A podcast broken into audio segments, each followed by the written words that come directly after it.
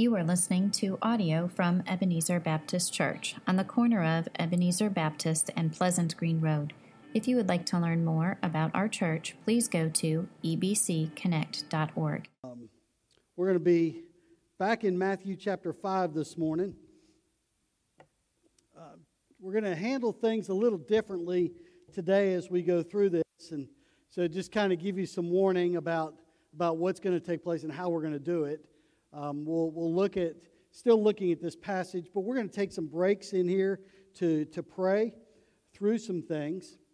Um, you know, over the last couple weeks, it's been, there, there's been lots of chaos and lots of turmoil, and um, but probably as much as we've had all that, we've had lots of opinion and, um, and some facts.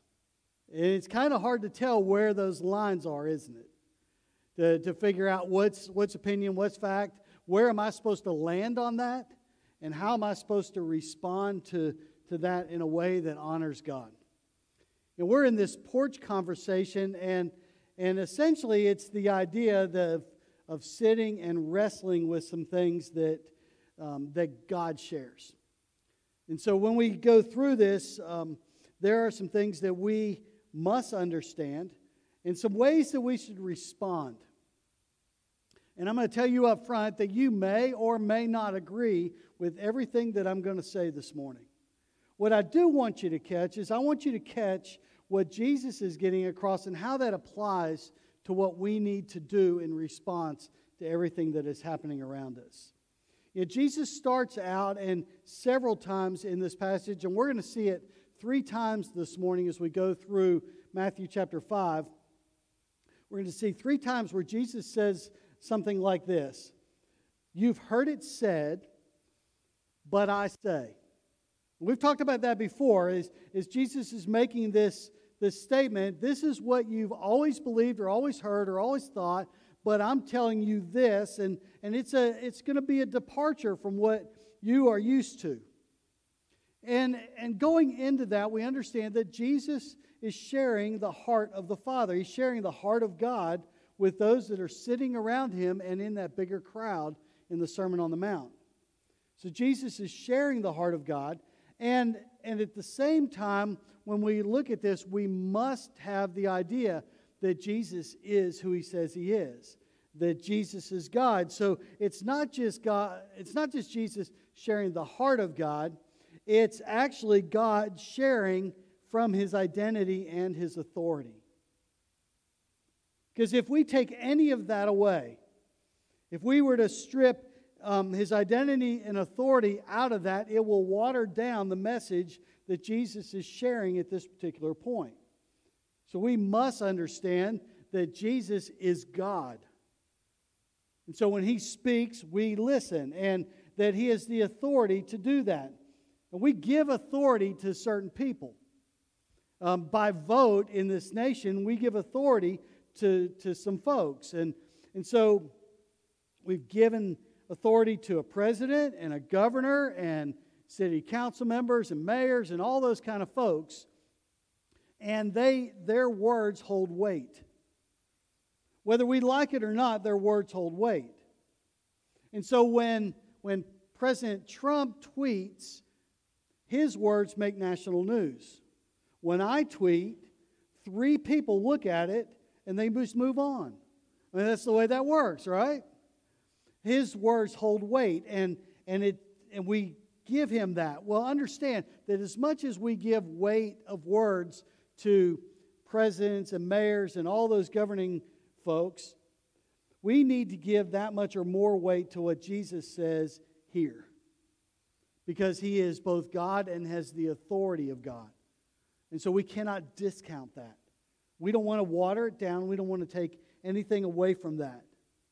And so we to to diminish either strips the weight of his words. And so why does Jesus seem to be changing the rules when we read through this? You've heard it said, but I say. Because we like rules, don't we? To some extent. You know, we, we may not love it as a child or a teenager, but, but rules are important because they are predictable, they are expected, they guide us. For instance, if you went to a baseball game and in the third inning, the rules changed. All of a sudden, when people come to the plate, they get four strikes instead of three. Would there not be a complaint? Yeah, there'd be, in fact, there, there'd be a baseball uprising at that point. But we could do that for just about anything. You know, whether it's that or, I mean, even coaches and players argue the strike zone if an umpire is not consistent. And so we love the consistency of rules, yet at the same time, we balk at rules if we don't understand the why behind them.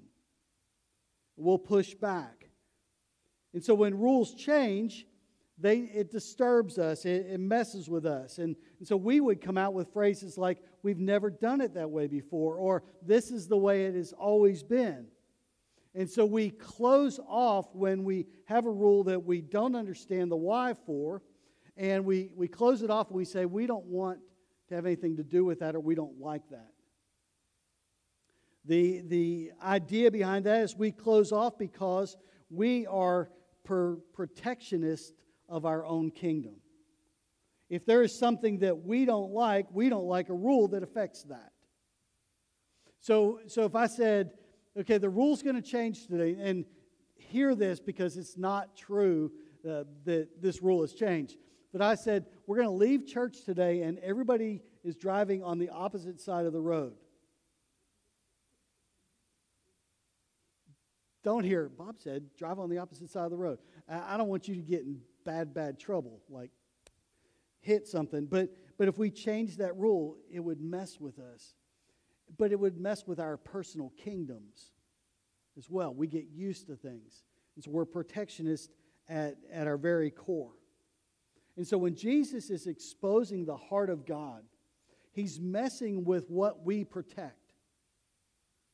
And, and it's disturbing to his disciples, it's disturbing to those sitting around him, but it can be disturbing to us because we push back on that. It's not like we've always had it. And so when Jesus shares the heart, the purpose behind hearing the heart of God and understanding the authority that comes with that is our understanding of God, just our understanding, period. And then it's also um, about relationships. It's about our relationship to God, that vertical relationship, but it's about the horizontal relationship, how we get along with each other. And so both of those, those things are in this. And then lastly, our sanctification or our maturing. You know, when Jesus gives these rules or these guidelines or however you want to phrase it, when he says, But I say to you, and he lays out something, it is to sanctify us. And it's one of the reasons as we push back on that, it seems that the Word of God and the Holy Spirit push harder into conviction and it sanctifies us. It grows us, it stretches us. And so, not everything that you hear this morning are you going to like, but I want to tell you that what you hear from the Word of God and what the Holy Spirit teaches you will, will likely disturb you, but it changes you into being more of the character of Christ. And so as we go through this, we we know that Ephesians 2:10 Paul wrote, he said, "We are God's workmanship." So God is at work in us to perfect us, to mature us, to make us more like Christ. And so if we understand that, we know the goal, we know the why, and so we won't dismiss the instruction that's given to us. And so you will have a choice today on several fronts of how you will respond to God's Word and how you'll respond to the voice of the Holy Spirit as we go through this passage. Now, let me just kind of give you a, a, brief idea of how we got here because um, when we originally started talking about doing this series, I did not intend on preaching these particular passages. Um, I intended to preach something completely different this week, and God rearranged that. And, and so um, I'm, this, is, this has been a struggle this week to work through some of the concepts that we're talking about because um, I had to personally come to grips with some of the things that were happening within our culture. And so, my own look, I had to wrestle with some things, some ideas, some mindsets that are not necessarily overtly part of my context. Uh, the reality, when I look around this room, we're essentially looking the same. And so, my, my personal context does not necessarily have all the influence that some other context might have. And so I had to wrestle with that. And then also needed to wrestle with how to lead and pastor a church family with varied opinions and biases and experiences and even emotions that are in this room but also online. So how was I going to do that? And so it, it was it's been a, an interesting, tough week in wrestling with these concepts and how to share them. Hence the caution tape. Um, and, and, if I could have had, if I could have figured out a way not to trip Wayne or anybody on the praise band, we just put caution tape all over the place because the things that we're talking about this morning are weighty, and they require us to to be cautious as we look at them and come up with what God has for us. And so, in the middle of this pandemic that we're still dealing with, um, in the middle of that, where tensions were already heightened, um, George Floyd was murdered in Minneapolis and it struck at an exposed nerve and launched a series of responses. Now, that's just the truth of it. And so the question is how does the church respond in, um, in a culture, in a society, and in circumstances like we have? And so that's what we're going to look at this morning. Um, as we get into this, uh, the Bible states it very clearly, and this becomes our foundational point, is that Satan is a liar and a deceiver. So we start there. Now, we, we have a really big God, and we praise Him and we want Him to be glorified. But we also know on the other side of that equation is Satan, who is a liar and a deceiver. He's also an opportunist. And he will look for any opportunity to, to affect the world in a way that disglorifies God or causes God to be put down. And so Satan is a liar and a deceiver. And Paul also wrote in Ephesians 6 that our battle is not against flesh and blood. Our battle is against the powers and principalities of darkness. And so we must understand that this is a spiritual battle as well as what we see in the physical realm. And God is at work, just as Satan is working, God is at work too. And so, us as the church must understand that our battle is spiritual and we have a responsibility to reflect the character of God, the creator of all. Matthew chapter 5 is our focus, and, and we're going to look at it through the filters of relationship, grace, honor, and love. And we're going to understand that God is a God that hears and responds. So to, to come in here and think, you know, all these things are going on in our world, and even if we pray, God's not really interested, He's just going to be hands off, is a misnomer about the character and person of God. God is intimately acquainted with it and wants to affect it, but He also wants His church to reflect who He is. And right now, the church seems to have about as many opinions in it as does the rest of culture. So we come back to Satan is a liar and deceiver, and our battle is not against flesh and blood, and we must honor and glorify God by the way we live our lives and the way we, we respond to all this. Psalm 34 reminds us of God's ears.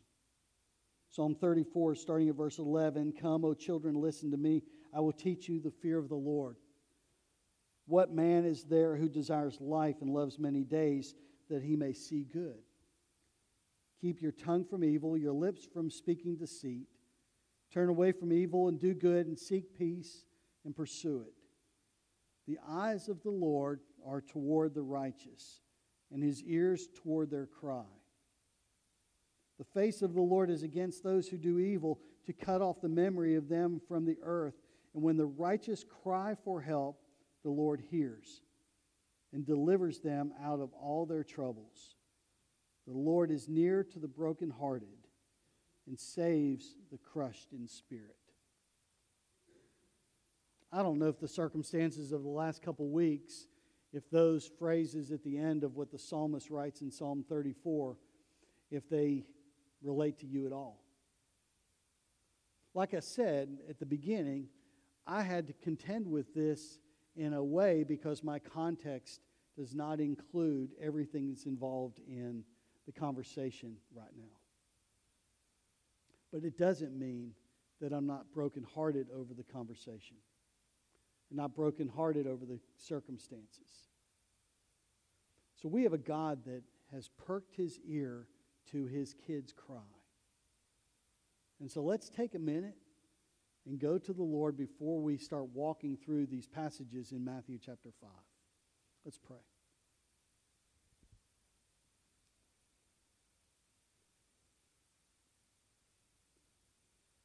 Father, we thank you for this morning and the opportunity to look at your word. And Father, as uncomfortable as the disciples may have been sitting there with Jesus and hearing these words that had challenged their thoughts and their feelings and their emotions, even their spiritual being. Father, as much as it disturbed them, some of these words will disturb us. They will move us off of what is comfortable for us to maybe places that create a little tension in our minds and hearts. And so, Father, today as we look at this passage, at these sections of Scripture from the Sermon on the Mount, Father, teach us and help us to be acutely aware of who we are in Christ and what you're about and what you're up to in us, that we may glorify you. We pray in Jesus' name. Amen.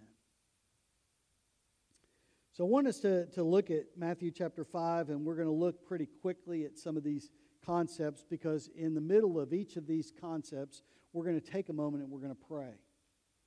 Because there are some things that we need to pray about with regards to this. And so, um, if you'll just hang with me, I'm not going to ask you to get together or anything like that. Just pray where you're at. Um, but let's go ahead and, and start in Matthew chapter 5, starting in verse 21 says, You have heard it that it was said to those of old, You shall not murder, and whoever murders will be liable to judgment.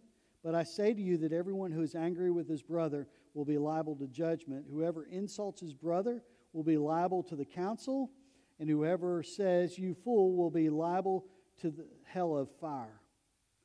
So if you are offering your gift at the altar and there remember that your brother has something against you, leave your gift there before the altar and go.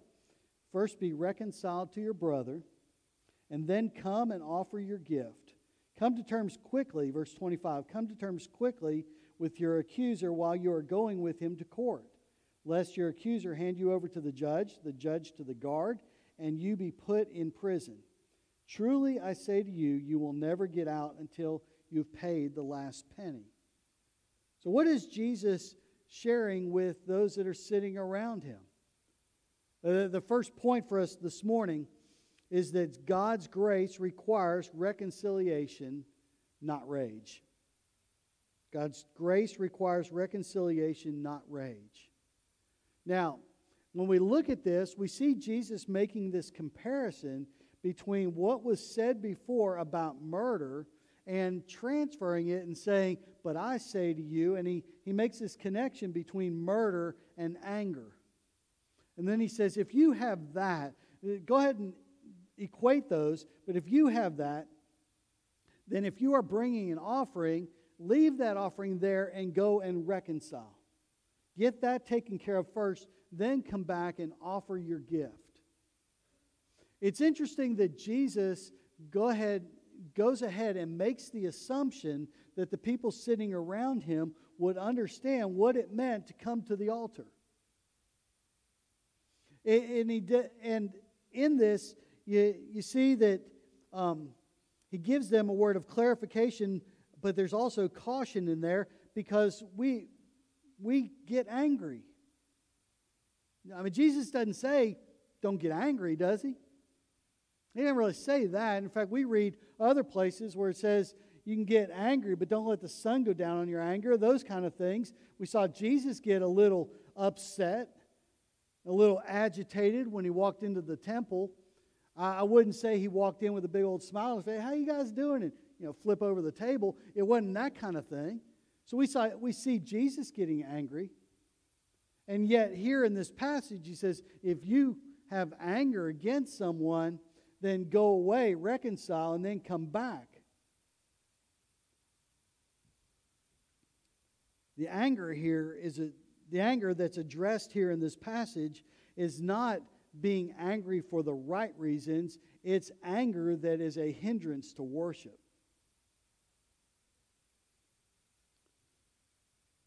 What Jesus is sharing with them is, is that there is in the mindset of the Jewish folks, and as they looked at the law, of this line that was there and not giving them a technical absolution from the responsibility that goes with murder and anger. For instance, you remember the conversation about how many times should I forgive someone? Remember that conversation between Jesus and Peter? How many times is it supposed to be? Is it supposed to be seven times? And then Jesus said, No. Jesus says, No, 70 times seven, right? And so is, is Peter supposed to go, Hot dog, I got 490 times at 491, this deal is done. No, it was the principle of it that grace would extend far beyond what you thought the law allowed. And so, what Jesus does in this passage is he doesn't give them a technical way out of dealing with anger. Like, you, if you don't murder somebody, you're okay, but you can be angry all you want and it's still okay. He's not giving them permission to take it that far. He's saying if you have anger, it's considered like murder, and you have to go take care of that. So go reconcile that, and then, then come back and deal with your gift that you bring to God. Because, guys, as you sit, or, as you sit around Jesus, they're understanding their guilt. And their sensitivity to that guilt ought to drive them and drive us to a desire for reconciliation. And so I want us, and we may have had the gamut of, of angry um, kind of feelings in the midst of this chaos um, where we're upset for whatever reason it is. We've got, we get to the point where we understand that if we're going to come before God, that this anger has to be dealt with because it can hinder our response and our relationship to God. And so let's take a moment and pray. And this is what I want us to pray about um, tensions over murder, expressions of anger, admissions of guilt that pro- produce for us vivid pictures. You see, there was more than just one murder in the, in the chaos of the last couple weeks. Uh, a lot of things centered around a particular murder, and it was George, George Floyd was murdered he didn't deserve to die, even though he may have deserved to be arrested, but, but not deserving of murder. But there were others that have been murdered since. So we pray for, for everything that surrounds those. So the murders, the expressions of anger, the looting, the, the stealing, all those things. So we must pray for the families of those devastated by what we would categorize as senseless violence. So we're going to pray for the Floyd family, for other families that have had someone die in the middle of this, for police families, for store owners. And whether you've been directly affected by this or not, our culture is affected. Our culture is sick. And so we're going to pray that reconciliation take place and not the rage that has driven the news cycle. Let's pray.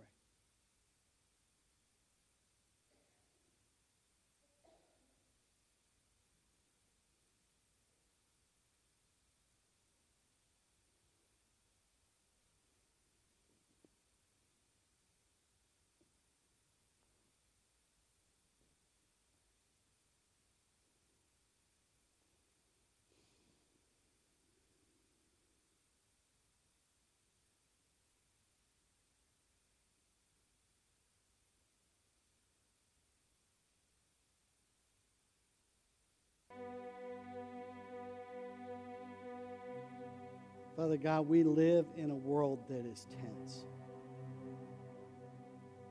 And there are some folks that have been affected by all that has taken place in our world on the heels eh, or in the midst of this pandemic.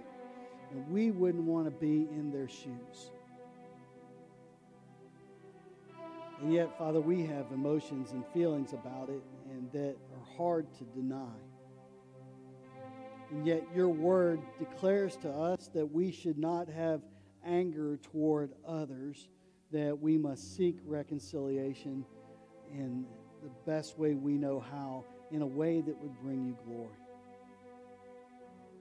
And so, Father, we pray for those families that are affected. We pray for, for the store, store owners in cities and, and communities and our nation that you would bring reconciliation to your honor so that people would see the love of Christ that flows out of us as your representatives. So, God, continue to grow us and stretch us. We pray in Jesus' name. Amen.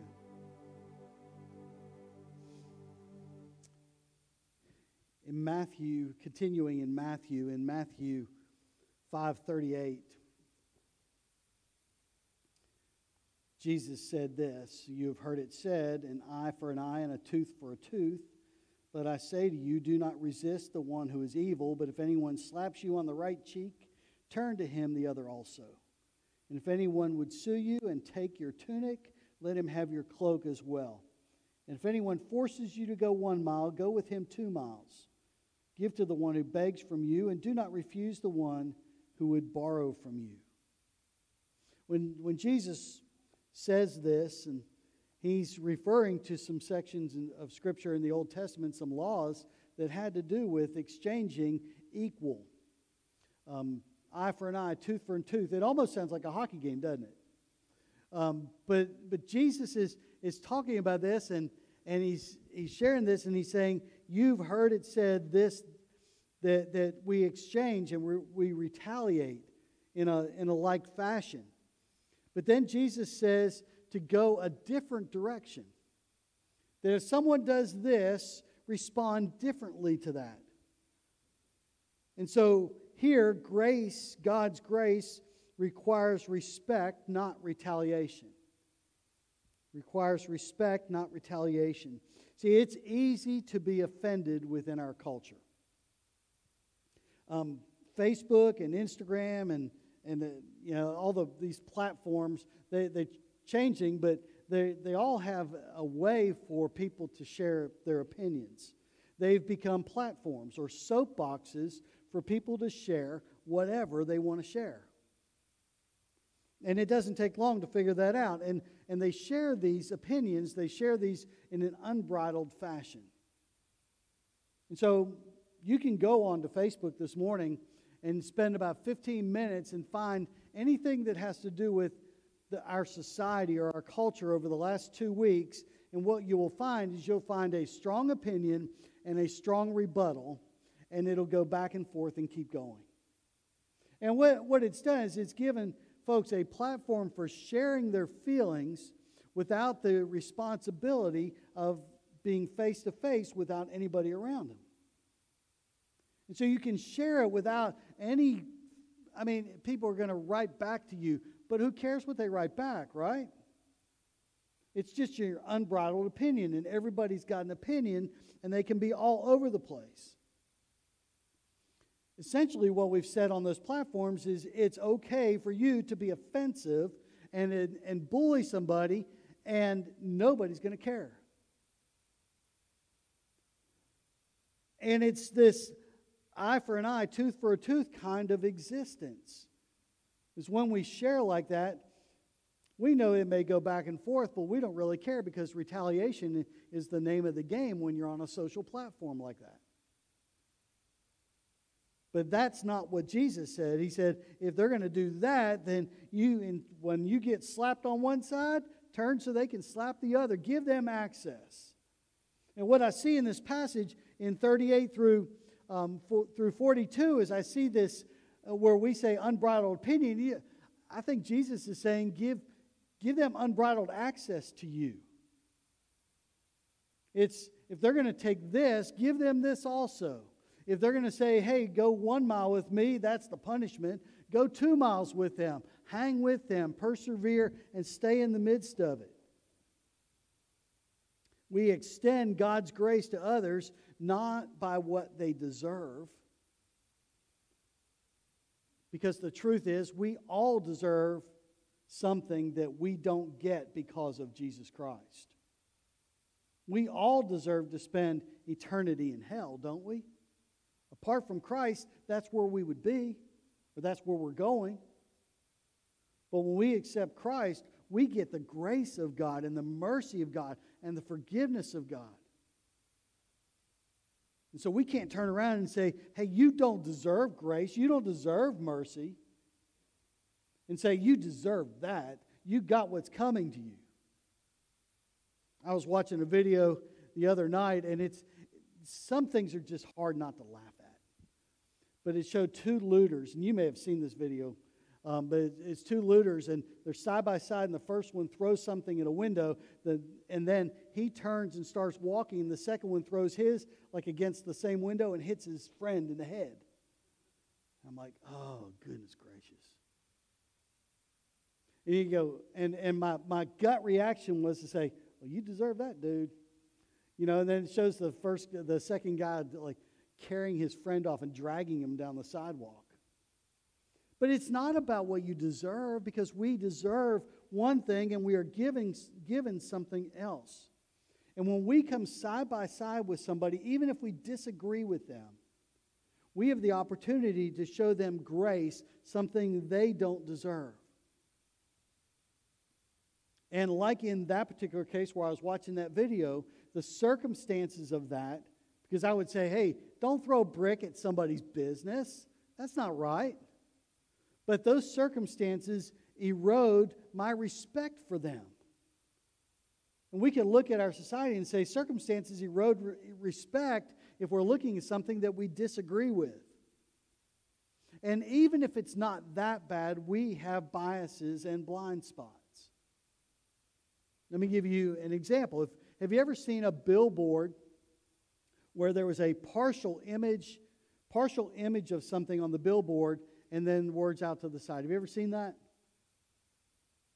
You know what that does, don't you? You know how that works? Is your mind fills in the rest of the image. You don't have to have the whole image of an Egg McMuffin or a hamburger or something else to understand that's what it is.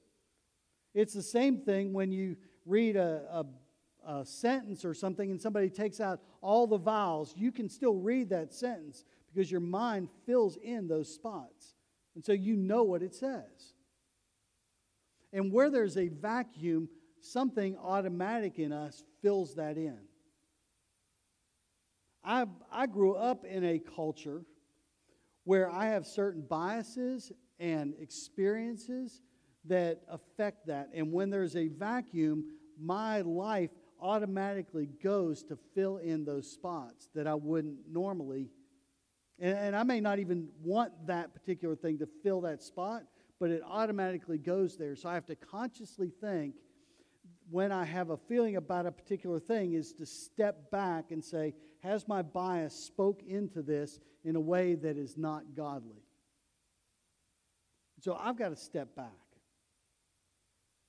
And I would say we all have these areas where these partial images or partial understandings of the people that we're around cause us to want to retaliate when really we should respond in a way that shows love.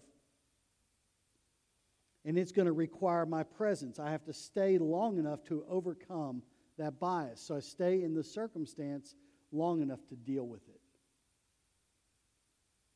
Tony Dungy said this there's no clearer showcase of your character than your relationships, the way you treat others, and expect them to treat you. So I want to pray about our relationships that we would show respect and not retaliate. And so I want to ask you to pray this, pray about this, to be a, to ask God to make you acutely aware of personal biases and blind spots. regarding people that are different. See, we most likely afford people, and I'm going to use this word, but I need you have to understand what it is. We, we tend to give people privilege to those that are like us. For instance, I grew up up north. And so, and some of you did, some of you did not. You know, there's a bias between southern and northern. The, the whole idea of liking grits or not liking grits, sweet tea and unsweet tea, all those things. And yet we don't think much of it because we don't, we don't give that a whole lot of thought. But those are the kind of things that will affect our biases and our blind spots. And so I'm going to ask you to ask God to make you acutely aware of where those spots are when you're thinking and engaging with other folks. Let's pray again.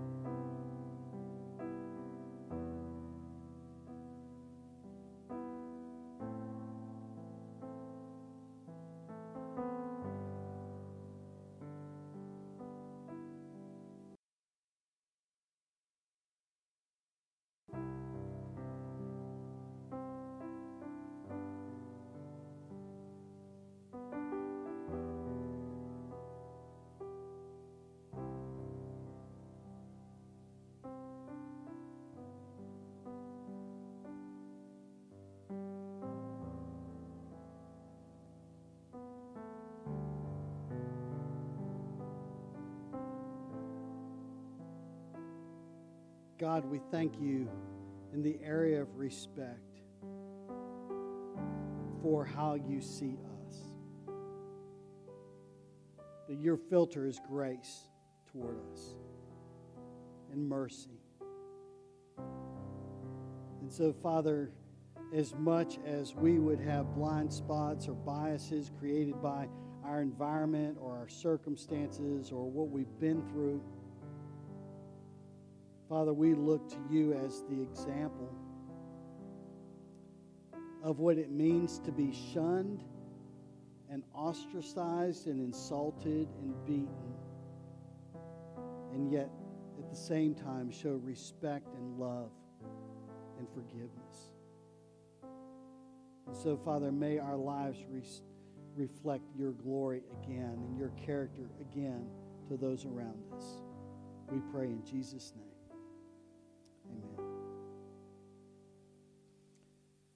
In this last section that we're going to look at this morning, very quickly in verse 43, Jesus starts again with that phrase You have heard it that it was said, You shall love your neighbor and hate your enemy.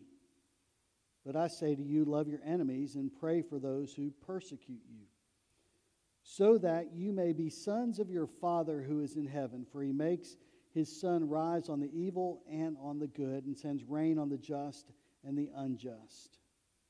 For if you love those who love you, what reward do you have? Do not even tax collectors do the same? And if you greet only your brothers, what more are you doing than others? Do not even the Gentiles do the same? You therefore must be perfect, as your heavenly Father is perfect. That's a pretty high standard.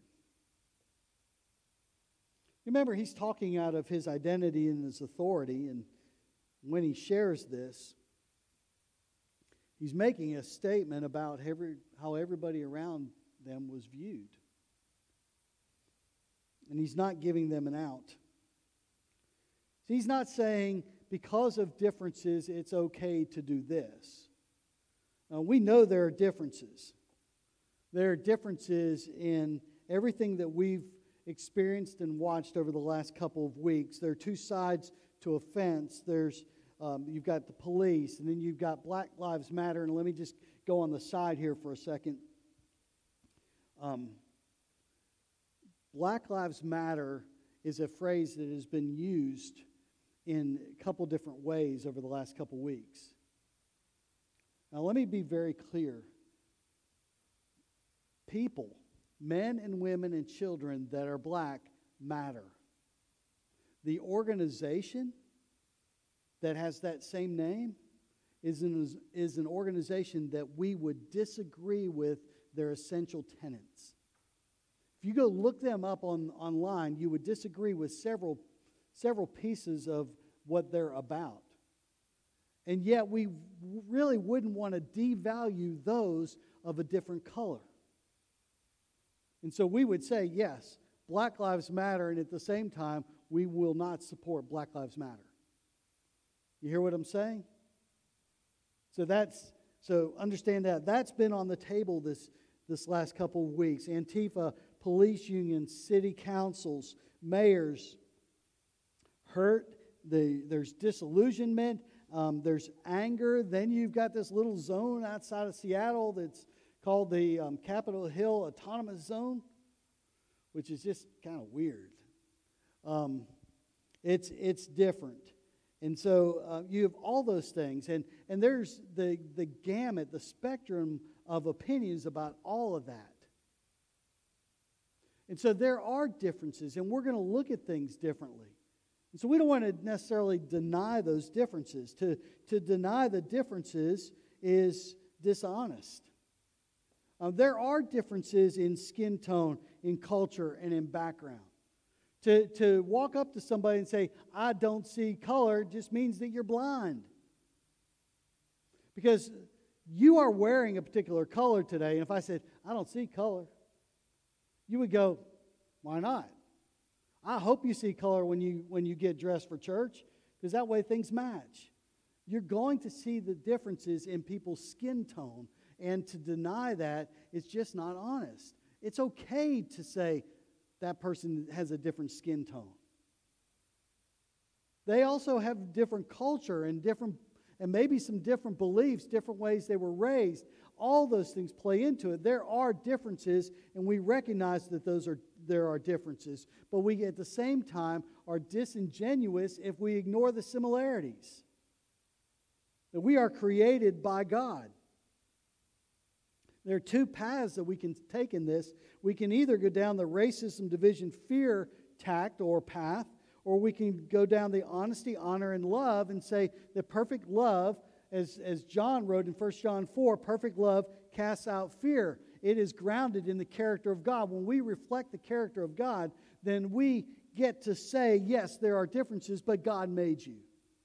Psalm 139 is pretty clear. I've knit you together in my mother's womb, and it doesn't say that I knit one group of people in my mother's womb and not the other. There's no distinction in that scripture passage.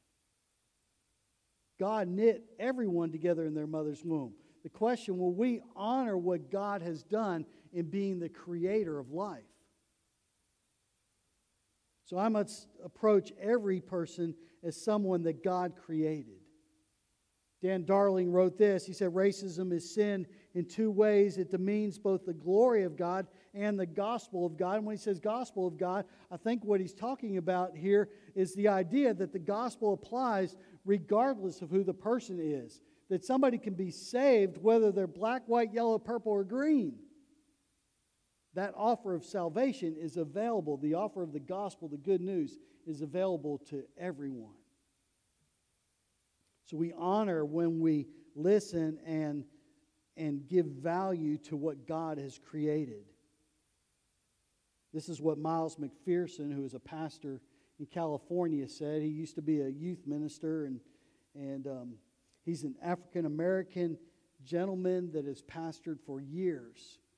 And he wrote a book called The Third Option, and, and uh, this is what he said If you deny the possibility of being offensive, you will deny the opportunity to learn how to be honoring. It's about staying in the situation long enough to listen. Now, where does, where does he come off saying that? Well, all he's doing is he's recognizing that in the middle of those differences, if we stay in that relationship long enough, it's likely that we're going to say something or relate something because of our biases, backgrounds, or who we are that will be offensive to the other person that we're sitting across from. We get that. But you can't allow the differences that we have to keep you from staying at the table. Allow that tension to take place and allow that person to give you the opportunity to learn. And the same would be true if the, if the table was flipped. As you stay there long enough to wrestle, wrestle with the opportunity to, to learn how to be honoring to one another. We live in a country that is in process, and the truth is, we are a people in process. And we as a church and as part of the church must address and fight the underlying diseases that plague godly health and gospel advancement. And that would include racism, abuse of power, rioting, abortion. And we would seek to preserve those things that we say are important to the heart of God the, the family and marriage and freedom. So we must be a people of reconciliation, respect, and restoration because we are a people of God's grace. Listen to what Paul wrote to the Romans, Romans chapter 12. He said, Let love be genuine. Abhor what is evil. Hold fast to what is good. Love one another with brotherly affection. Outdo one another in showing honor. Do not be slothful in zeal. Be fervent in spirit. Serve the Lord.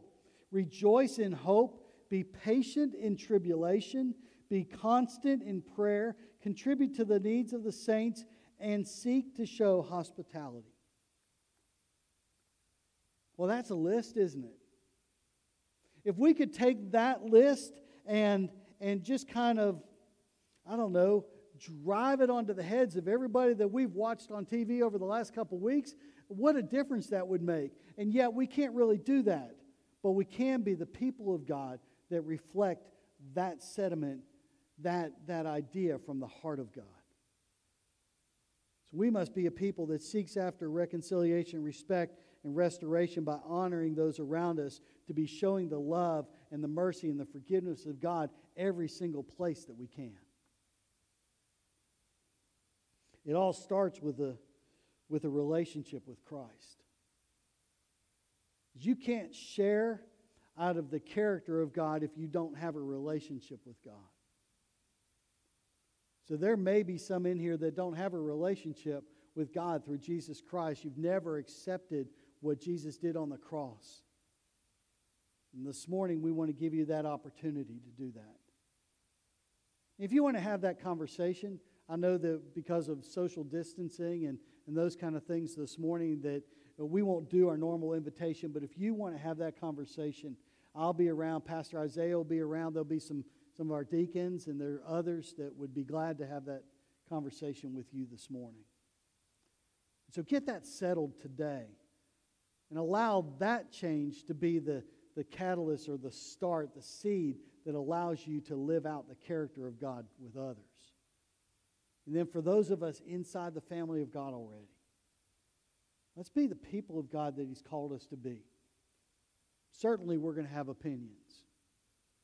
But let's go to God first and check out what He says and respond out of that, out of that foundation, as opposed to all the other ways that we could possibly respond. He said it's going to be a struggle.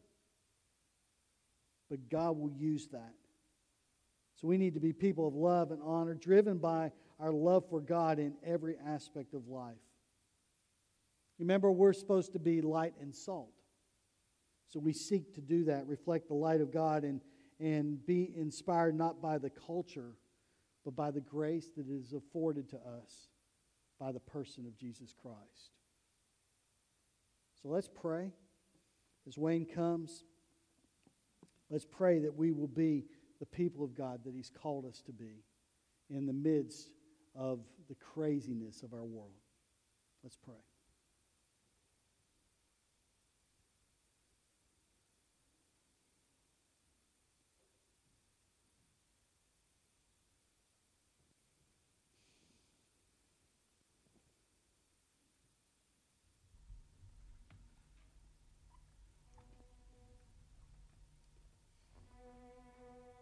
Father, I pray that we, as the people of God, as your church, would do well to represent you well. And Father, if there are areas of our life that cause that to be skewed,